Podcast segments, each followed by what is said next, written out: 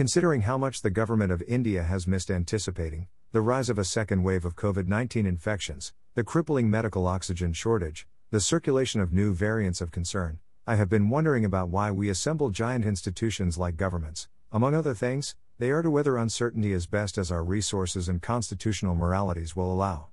Does this mean bigger the institution, the farther into the future it will be able to see? I'm assuming here a heuristic that we normally are able to see, say, a day into the future with 51% uncertainty, slightly better than chance, for each event in this period. Imagine behemoth structures like the revamped Central Vista in New Delhi and other stonier buildings in other cities and towns, the tentacles of state control dictating terms in every conceivable niche of daily life, and a prodigious bureaucracy manifested as tens of thousands of civil servants, most of whom do nothing more than play musical chairs with the paperwork. Can such a super institution see farther into the future? It should be able to, I'd expect, considering the future, in one telling, is mostly history filtered through our knowledge, imagination, priorities, and memories in the present.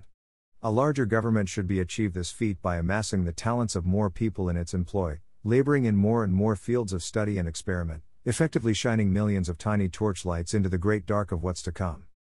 Imagine one day that the super government structures grow so big, so vast that all the ministers determined to float it off into space, to give it as much room as it needs to expand, so that it may perform its mysterious duties better, something like the city of a thousand planets. The people of Earth watch as the extraterrestrial body grows bigger and bigger, heavier and heavier. It attracts the attention of aliens, who are bemused and write in their notebooks. One could, in principle, imagine creatures that are far larger.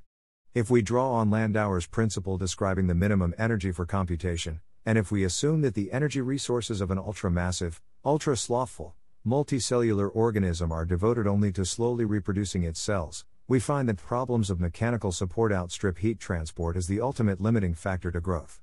At these scales, though, it becomes unclear what such a creature would do, or how it might have evolved. One day, after many years of attaching thousands of additional rooms, corridors, cabinets, and canteens to its course, the government emits a gigantic creaking sound, and collapses into a black hole. On the outside, black holes are dull, they just pull things towards them. That the pulled things undergo mind boggling distortions and eventual disintegration is a triviality. The fun part is what happens on the inside, where space time, instead of being an infinite fabric, is curved in on itself. Here, time moves sideways, perpendicular to the direction in which it flows on the outside, in a state of perpetual freefall.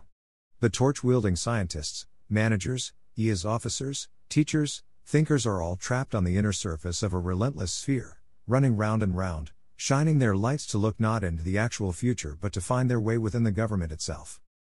None of them can turn around to see who it is that's chasing them, or whom they're chasing. The future is lost to them. Their knowledge of history is only marginally better, they have books to tell them what happened, according to a few histories at one point of time, they can't know what the future can teach us about history. And what they already know they constantly mix and remix until, someday, like the progeny of generations of incest, what emerges is a disgusting object of fascination. The government project is complete, it is so big that it can no longer see past itself.